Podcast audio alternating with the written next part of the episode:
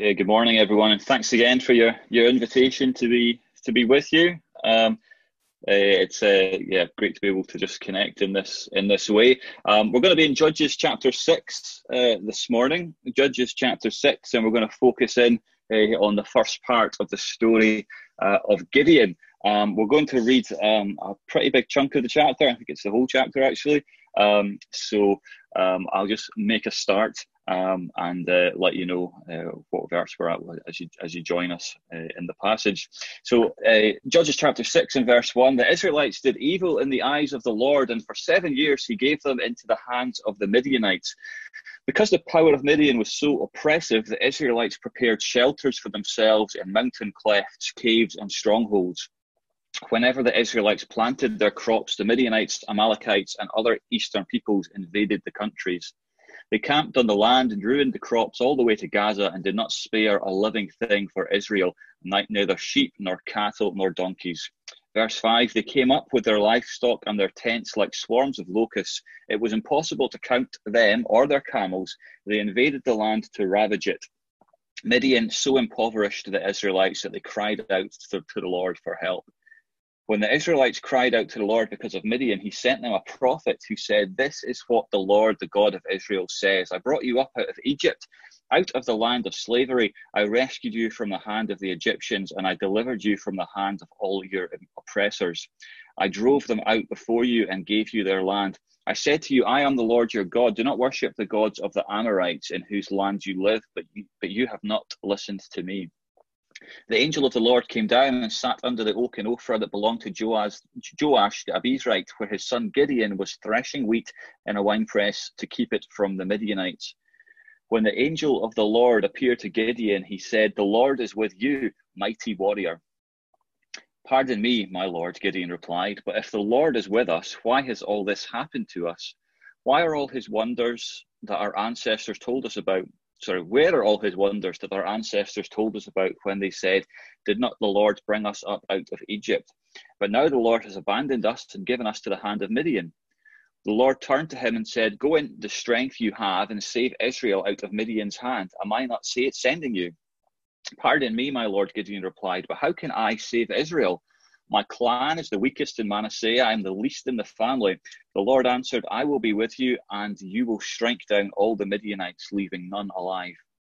Gideon replied, If now I have found favor in your eyes, give me a sign that it is really you talking to me. Please do not go away until I come back and bring my offering and set it before you. And the Lord said, I will wait until you return. Gideon went inside, prepared a young goat, and from an ephah of flour he made a bread, bread without yeast. Putting the meat in a basket and its broth in a pot, he brought them out and offered them to him under the oak. The angel of God said to him, Take the meat and the unleavened bread, place them on this rock, and pour out the broth. And Gideon did so. Then the angel of the Lord touched the meat and the unleavened bread with the tips of the staff that was in his hand. Fire flared from the rock, consuming the meat and the bread, and the angel of the Lord disappeared. When Gideon realized that it was the angel of the Lord, he exclaimed, Alas, sovereign Lord, I have seen the angel of the Lord face to face. But the Lord said to him, Peace, do not be afraid, you are not going to die. So Gideon built an altar to the Lord there and called it The Lord is Peace. To this day it stands in Ophrah of the Abiezrites.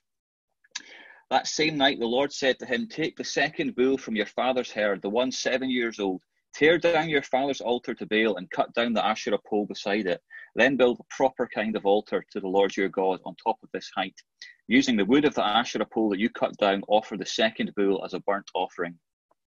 So Gideon took ten of his servants and did as the Lord told him, but because he was afraid of his family and the townspeople, he did it at night rather than in the daytime. In the morning, when the people of the town got up, there was Baal, there was Baal's altar demolished, with the Asherah pole beside it cut down, and the second bull sacrificed on the newly built altar. They asked each other, Who did this? When they carefully investigated, they were told, Gideon, son of Joash, did it. The people of the town demanded of Joash, Bring out your son, he must die, because he has broken down Baal's altar and cut down the Asherah pole beside it. But Joash replied to the hostile crowd around him, Are you going to plead Baal's cause, or are you trying to save him? Whoever fights for him shall be put to death by morning. If Baal really is a god, he can defend himself when someone breaks down his altar. So because Gideon broke down Baal's altar, they gave him the name Jerubbaal that day, saying, Let Baal contend with him. Now all the Midianites, Amalekites, and other eastern peoples joined forces and crossed the Jordan and camped in the valley of Jezreel. Then the Spirit of the Lord came on Gideon, and he blew a trumpet, summoning the Abiezrites to follow him. He sent messengers throughout Manasseh, calling them to arms, and also into Asher, Zebulun, and Naphtali, so that they too went up to meet him.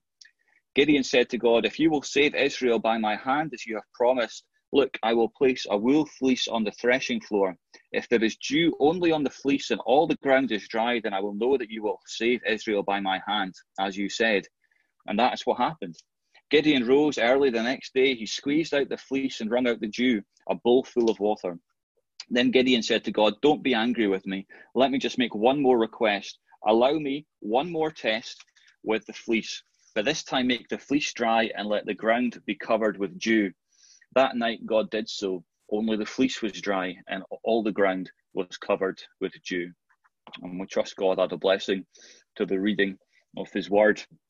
Um, this is a, a, familiar story to, to, to many, uh, the story of, of Gideon. Uh, and it's a familiar story when it comes to the children of Israel as well, when they uh, when you realize the predicament that they find themselves in at the beginning of this chapter. we start off with a familiar verse. Once again, the Israelites did what was right in their own eyes and evil in the eyes of the Lord.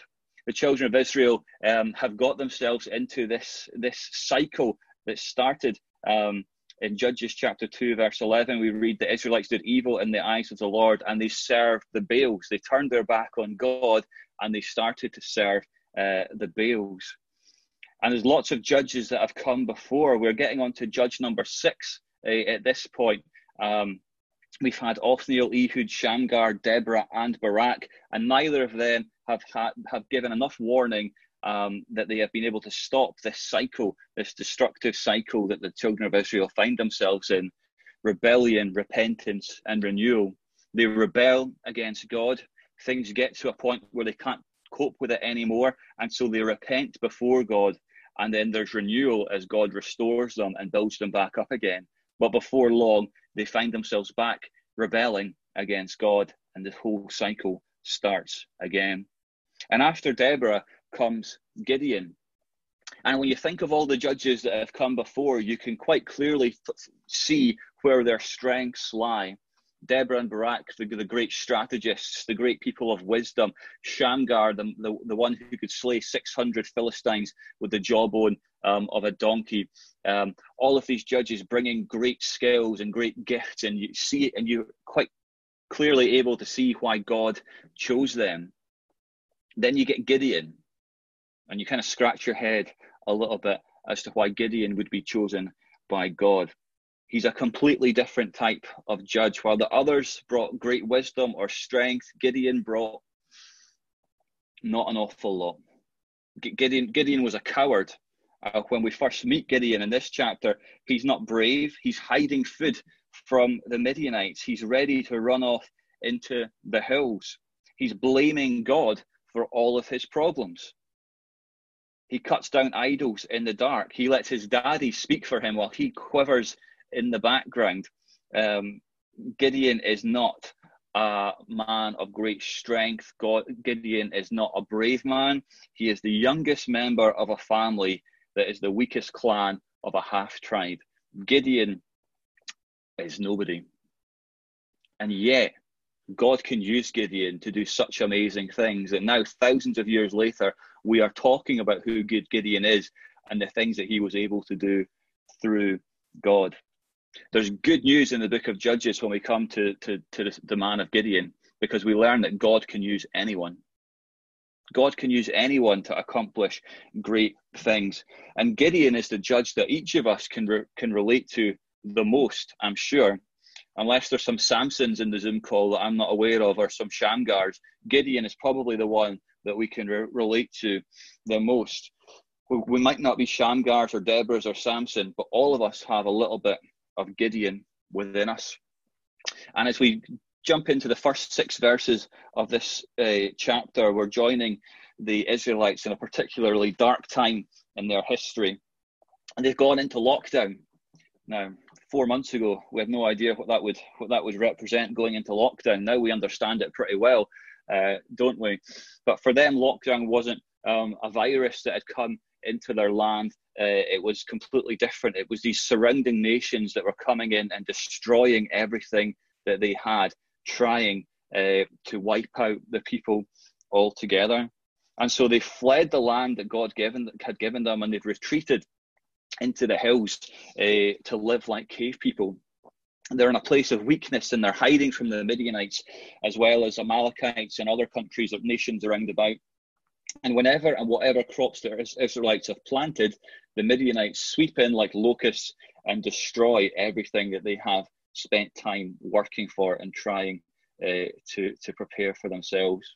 These people, they took Israel's sheep, their oxen, their donkeys, they left them without the tools to be able to provide for themselves. And slowly, the children of Israel were being wiped out as a result of this. And it shouldn't have come as a surprise to the children of Israel because God told them exactly what their penalty for disobedience would be. In Deuteronomy chapter 28, verse 29, we read, At midday you will grope about like a blind person in the, in the dark. You will be unsuccessful in everything you do. Day after day, you will be oppressed and robbed with no one to rescue you. You will build a house, but you will not live in it. You will plant a vineyard, but you will not even begin to enjoy its fruit. Your ox will be slaughtered before your eyes, but, your, but you will eat none of it. Your donkey will be forcibly taken from you and will not be returned. Your sheep will be given to your enemies, and no one will rescue them. That sounds pretty much like the situation that the Israelites have found themselves in, haven't it? Doesn't it? And so they shouldn't be surprised by what's happening because they have done exactly what God told them not to do. They've turned their back on Him. Those those, commandments that we were singing, thinking, thinking about singing about earlier on, they've broken them and they've turned their back on God. They should not be surprised that they're running to the hills uh, to hide from their oppressors. And this has gone on for seven years. Seven years of being hungry, tired, afraid, and poor. Seven years of escaping to the hill with hills with only enough uh, that you can carry and waiting until the next year when you know that things are going to get harder still. They get to the very bottom of the pit. They get to the very end of their wits. They come to the place where they realize they can't do anything for themselves anymore.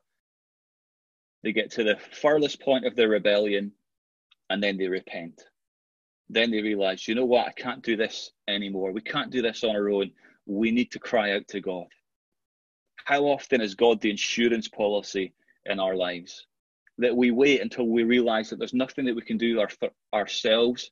There's nothing that we can do to fix this situation. We come to our last bit of hope and then we turn to God. That's the situation here. And I'm sure that many of us can relate to this as we try to battle things in our lives on our own.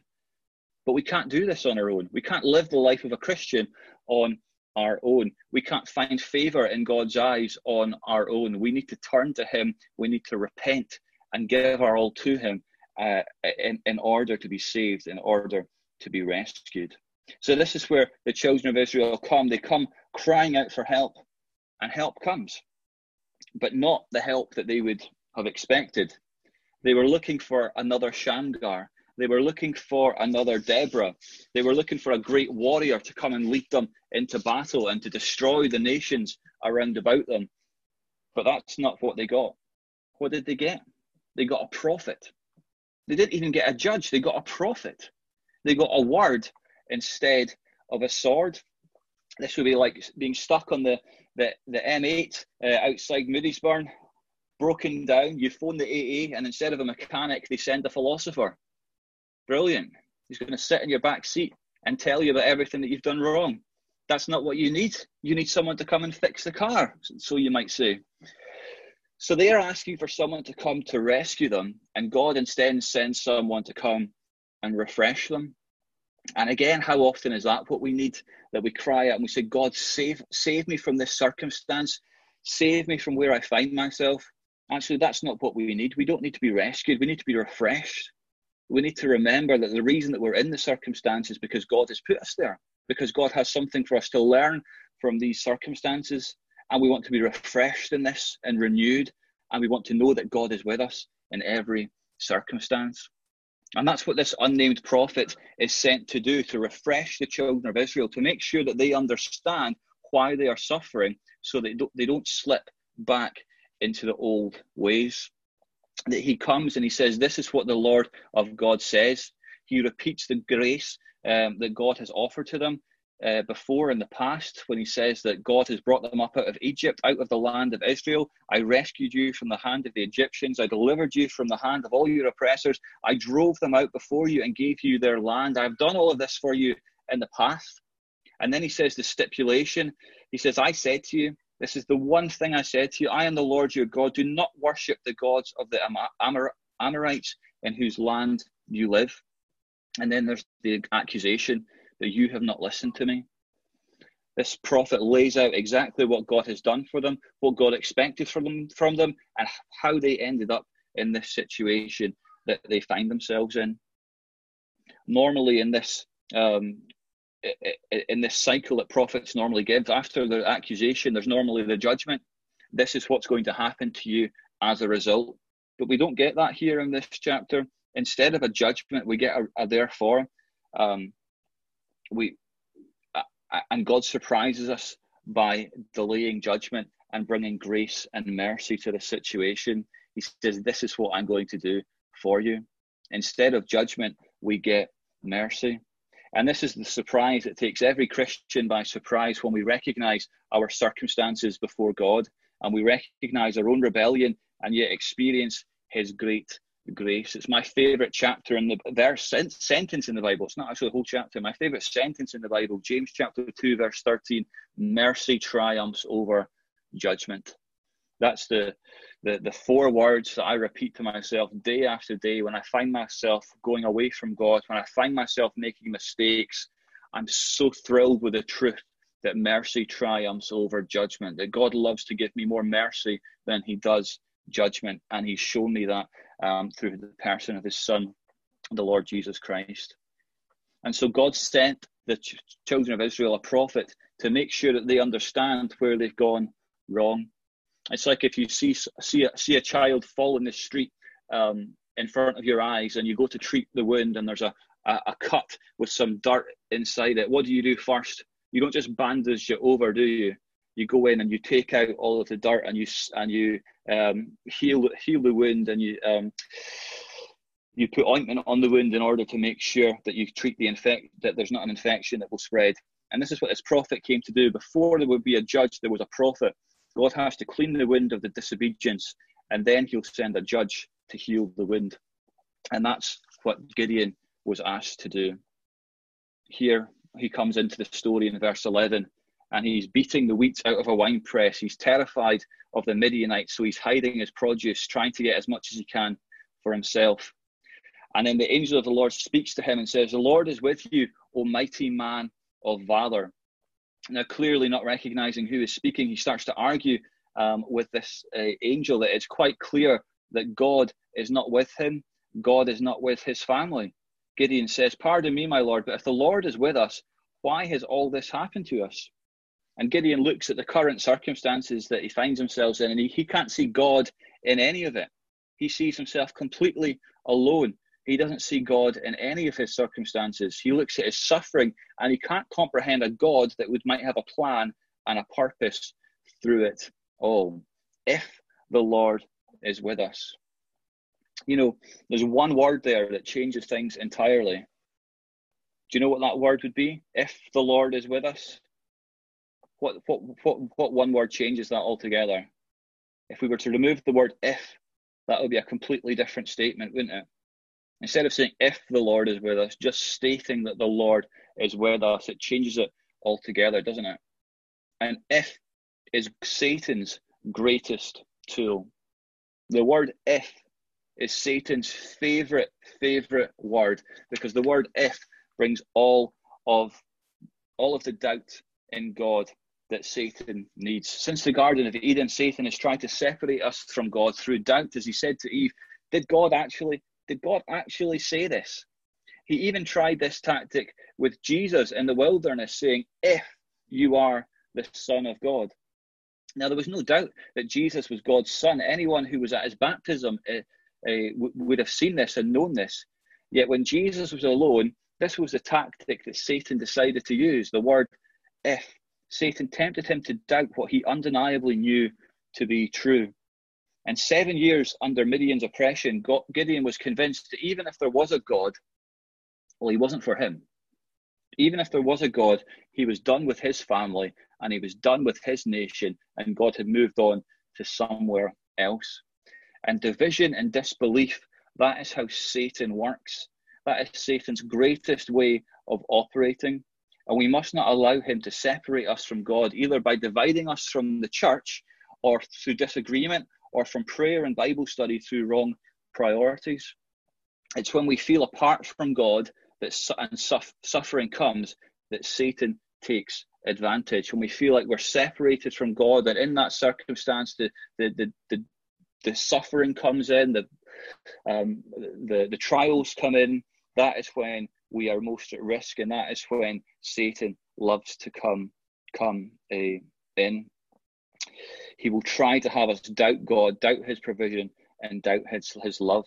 And it's important to recognize when we feel far from God that it's only a feeling. When we feel far from God, it's only a feeling, it's not our reality. We may feel like God is not with us, but God is always with us. He never leaves us. When we love Him, He is always by our side, even in rebellion. When we feel far from God, it is only a feeling. We read this in Isaiah 59, verse 1 to 2. Surely the arm of the Lord is not too short to save, nor his ear too dull to hear, but your iniquities have separated you from God. Your sins have hidden his face from you so that he will not hear. God is never more than an arm length away. God's ear is never too far away to hear you when you cry out to him. How important it is to be reminded that God never leaves us. Throughout the scriptures, God reminds his people of this truth. And so this is where Gideon feels he feels like he's on his own, but that is not the truth. Gideon um, starts to doubt his own ability to save the people. He says, oh, There's no way that I could possibly ever do this. I can't do this in my own strength. And the angel reminds, Did God not say, Do not I send you? He replied, How, how can I save Israel? And the same answer was emphasized I will be with you. God is always with us. He never leaves us. He never forsakes us when we give our life to Him. I am with you. This is all you need to know. This is all you need to believe. It was enough for Jacob. It was enough for Moses. It was enough for Joshua. It should be enough for you. Uh, this is not just an Old Testament promise. Jesus also says to his own disciples, Go and make disciples of all nations, baptizing them in the name of the Father and of the Son and the Holy Spirit, teaching them to obey everything I have commanded you. And surely I am with you always to the very end of the age. The very mission that God has, Jesus has given his disciples, it includes you and I if we get, if we believe in him and follow after him. He says to us, I will never leave you. I will never forsake you. I am always with you to the very end of the age. And you know, knowing God is with us gives us the confidence to go and do great things. Knowing God is with us gives us the confidence that even in the face of our suffering and our trials, we know that we are not alone. Knowing that God is gives us, God is with us gives us the confidence to get to the other side. If we know He is with us, then we know that He loves us. And if we know that He loves us, then we know we know that our suffering has a purpose. Because you know, love is the lens that changes everything. We need to be able to ask the right questions in our suffering, rather than why is God allowing this to happen. We should be asking, what is God doing in my suffering, and what can I learn from this trial? You know, as a father, there are times when my children think that I am causing them to suffer. When I kick them off the PlayStation, when I stop them eating crisps at six o'clock in the morning, when I won't let them wear their princess costumes to school. In their minds, there's only one reason for me doing these things uh, because I'm trying to punish them. But actually, we do these things. These things are the actions of a loving husband, a loving father. These are the actions of someone who cares for someone, cares for them, and knows what is best. Uh, a writer, Vaneetha Rendall Risner, says, God doesn't love your suffering, He loves you. And one day, when your faith becomes sight, you will thank Him for every difficulty. The angel of the Lord assured Gideon that he would be with him, and that would be enough. And, Gideon seemed to believe this, but he wanted to make sure that this was a message from God. And he's starting to grow in reverence from this, this person that's in front of him, this angel in front of him. And he moves from the salutation, Sir, in verse 13, and now he's saying Lord in verse 15. He's starting to realize that there's something sacred about the one who's standing in front of him. And he says, Lord, if I if I now I have found favor in your eyes, give me a sign that it is really you talking to me. Please do not go away until I come back and bring my offering and set it before you. Gideon does what comes naturally to him. What we all rec- what we all remember of Gideon, he wants to run a test. He wants to he wants evidence. He wants to run an experiment. We've got Professor Gideon here wanting to run an experiment in the lab. And he doesn't run out for a morsel of bread like Abraham did when the angels came to visit him.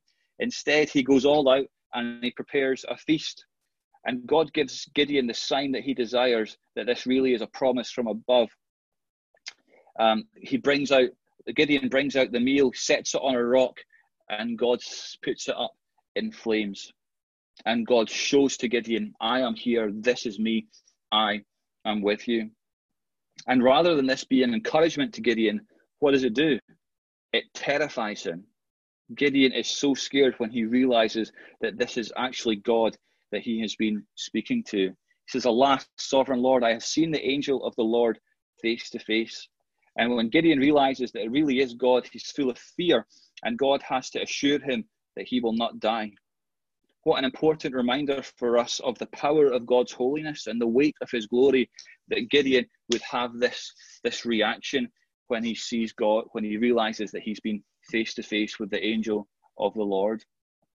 You know, we, we don't have any, any real sense of this, this terror of God or his awesomeness. And, and often we think of intimacy with him as an unalienable right rather than an indescribable gift we need to remember that actually the relationship that we have with God is such such a privilege. We have to remember just how holy He is, and we have to remember that this we have this indescribable gift when we have access to His throne, when we come, can come to Him in prayer, when we can come to Him in the Lord's Supper, when we can do the, do these things. We need to remember just what a great gift this is, rather than an inalienable right. When Gideon realizes that he has been face to face with the with the angel of the Lord, when he's had this intimacy with God, he is terrified. We need to remember just what a privilege it is to be able to have this access to God. Um, a commentator, Dale Ralph Davis, writes There's nothing amazing about grace as long as there's nothing fearful about holiness. But thankfully, Gideon knew better. Nothing is more assuring than God's I will be with you. Nothing is more overwhelming than the fact that it is God who says it. It is only God who can speak peace to the trembling. So Gideon goes and builds his altar in verse 24, which leads to a, pr- a problem that must be addressed. God tells Gideon to bring down the altar to Baal and the Asherah pole. So Gideon takes 10 men pulls down the altar uh, and pulls down the pole, and he does it at night because he was afraid. Now, this isn't a criticism. It was right for Gideon to be afraid. He was doing something that was dangerous. He was doing something um, that could cost him his life. So he did it at night. And God didn't ask him to do it during the day. Um, so the fact that he was afraid was, was a strength, not, not a weakness. He was afraid, but he knew God was with him. And so he obeyed. And fear shouldn't stop us from obedience. Just because we're afraid to do something shouldn't stop us from taking those steps of obedience. So God said to, to Gideon to take this down, and Gideon went and did it. Why did God want it taken down? Because you cannot live with altars, two different altars. You cannot worship two different people. And so, if the children of Israel were going to follow God and not rebel again, then these altars had to come down. And it's the same for us. We must make a choice in our life. We cannot serve two masters, we cannot follow two gods. Someone has to have pole position in our life and either it's Jesus or it's not. There's no two ways about it. Jesus has given his life for us so that we can give our life to him. Jesus has took away all of the barriers. He has torn down the idols. He has torn down the sin that separates us from God by going to the cross and dying for us. And we can have this relationship with Him. We can put Jesus in pole position and know that He is always with us when we put our faith and our trust in Him. But everything else has to be torn down. Jesus has to be in pole position or He is nowhere. Gideon goes and he pulls down the altar and he pulls down the poles and he's ready to bring he's ready to to stop the rebellion of the children of Israel and for God to bring healing and restoration. And then afterwards, the townspeople figure out that it was Gideon. I don't know how they figured out it was Gideon because he did it at night, but presumably one of his 10 men spoke and told them that it was Gideon. And so they realize it was him and they go and they find Gideon, but they don't. Instead, they find his father, Joash, who stands up for his son. He says to, to them, if, if you're protecting Baal, why don't you just let Baal deal with Gideon? If Baal really is the powerful God that you say he is, just let Baal deal with him and you can forget all about him. If he's so great, let him deal with Gideon. I know we see so much of this uh, in 2020, don't we? The level of hatred that we see uh, with Islamic fundamentalists standing up for Allah or, or militant atheists cursing and throwing hatred at a God that they don't believe in.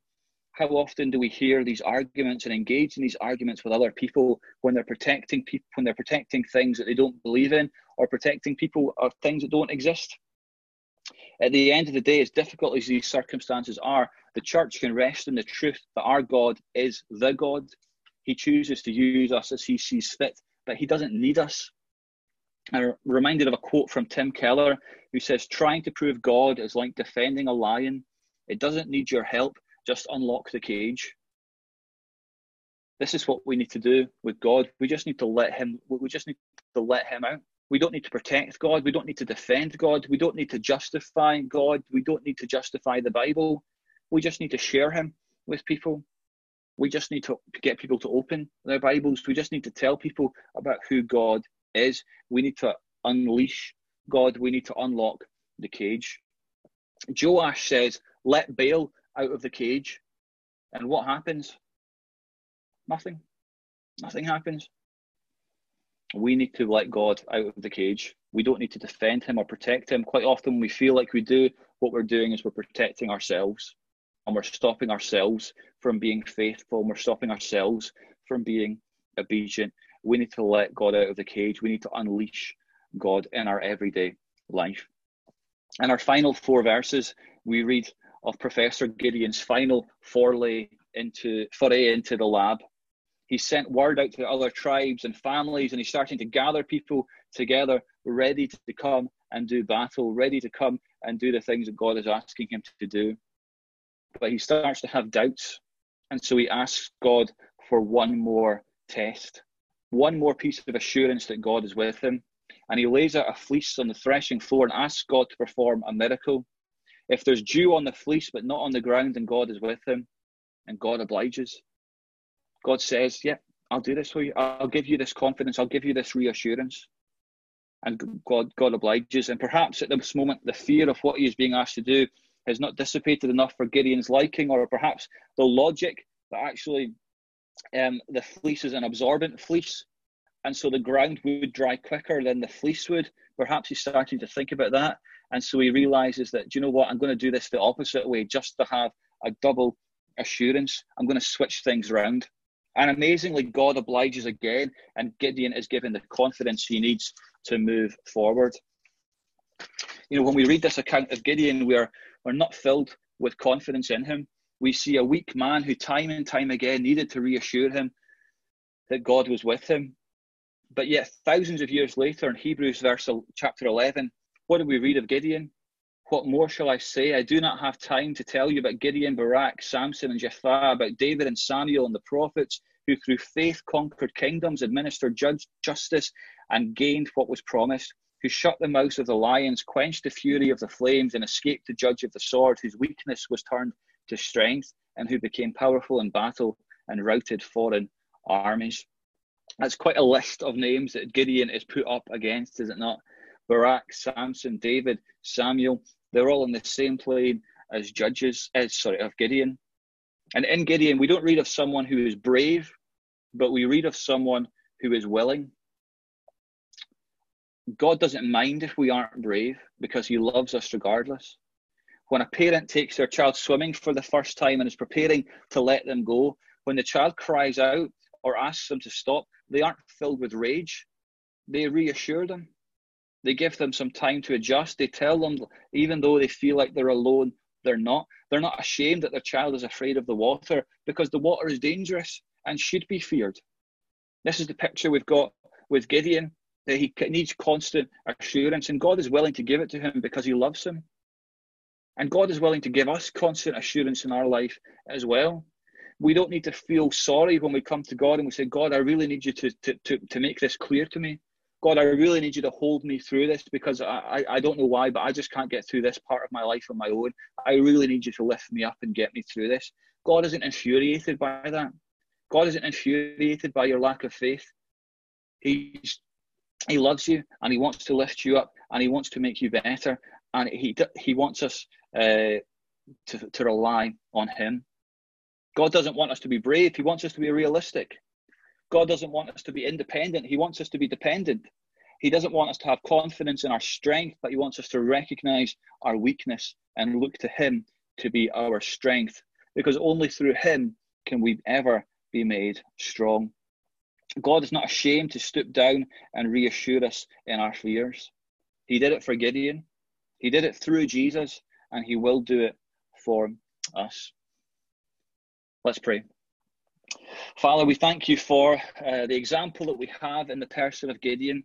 Father, I just pray, Lord, that this morning, as we think about some of these these attributes of his life, Father, I just pray, Lord, that there might be one or maybe two things uh, that we would be able to relate to, Father. We pray, Lord, that we'd be able to see Gideon in his weakness and recognize that we too are weak. Father, we pray, Lord, that we wouldn't go through our lives trying to rely on ourselves, our own strength, but we would just give everything over to you and we'd say, Father, would you lift me through this? Father, would you just hold me in your hands? Father, would you just give me everything that I need in order to serve you well?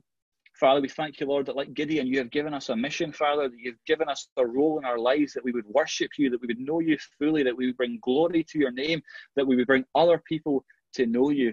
Father, we pray, Lord, that we would enjoy this mission that you've given to us, Father. We pray, Lord, that we would take it seriously. Father, we pray, Lord, that you would help us to do it, that we would rely on you.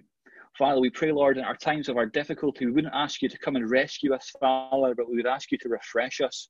That you would ask us to, that we would ask you, Father, to remind us who you are, to remind you, to remind us of the strength that we have been saved through the uh, person of the Lord Jesus Christ. Father, we pray, Lord, that you would daily refresh us, daily remind us of your great strength and our weakness, Father, and that we would reach out to you. Father, we thank you, Lord, that you are a Father that loves to hold us up in your arms. Father, that you are a Father who loves to hold us close. And we pray, Lord, that you would just remind us of that daily. We thank you for this uh, family here in Moody's through New Beginnings Church. We pray, Lord, that even though um, they are separate at the moment, Father, we thank you, Lord, that they are together together through your word, together through your spirit, uh, together through your love, together through your son. And Father, I pray, Lord, that that would be uh, their, their, their belief, Father, they would know that. I pray for those who um, haven't been able to join in this fashion, Father. We pray, Lord, that uh, you would still too would give them something of your peace, Father, and something of this community that you have built here in Moodiesburn too. So, Father, I pray, Lord, that you would just bless uh, the teaching this morning, Father, that you would find a place for it in each of our lives, and we ask it in Jesus' name. Amen.